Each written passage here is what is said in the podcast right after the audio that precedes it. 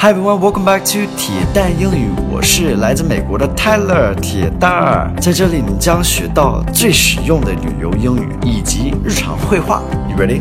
Let's do it. Hey guys, welcome back. Today's focus word is alter.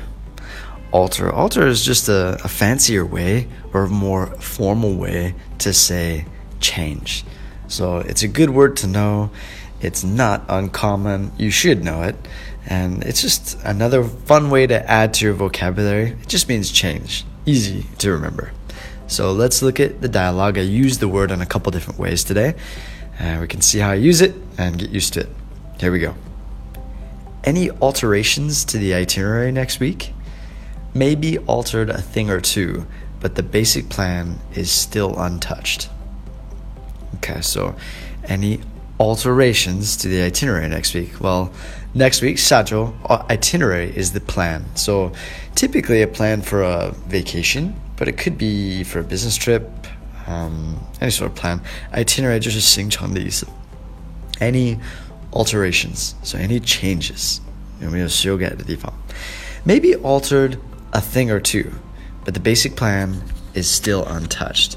Okay, so 我有可能修改了 uh, a thing or two. We we often say this. It's like one or two things, a thing or two. But the basic plan, so the the most basic body of the plan is still untouched. Haven't changed anything. Untouched 就是没碰过. Alright, so that's untouched. Another way to say haven't changed. You know, to to have not changed something. So that's an, another good one to know. Basic 就是最基本的。 Alright, so the basic plan 就是最基本的行程规划计划。Alright, so yeah, nothing too challenging today, but it's a good one to know. Always good to add little things to your vocabulary to make you sound more like a native speaker.